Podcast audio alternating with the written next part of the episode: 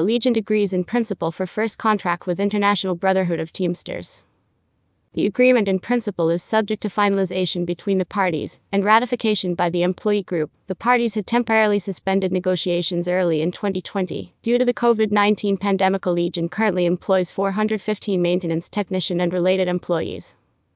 Allegiant today announces that the company and the International Brotherhood of TEAMSTERSIT, representing Allegiant's workforce of maintenance technician and related employees, have reached an agreement in principle on all remaining open issues for the first collective bargaining agreement between the parties.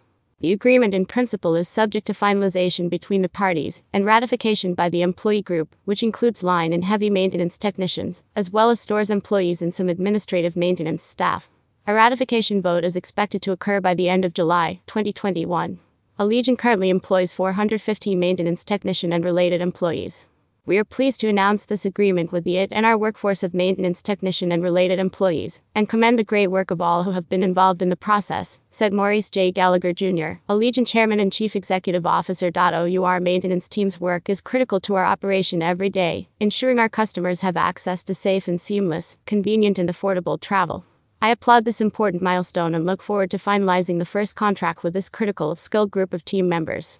The process of negotiating a first collective bargaining agreement for Allegiant maintenance technician and related employees began in January 2019. The parties had temporarily suspended negotiations early in 2020 due to the COVID 19 pandemic, but talks resumed in September. The International Brotherhood of Teamsters was most recently certified as the group's exclusive representative on March 7, 2018.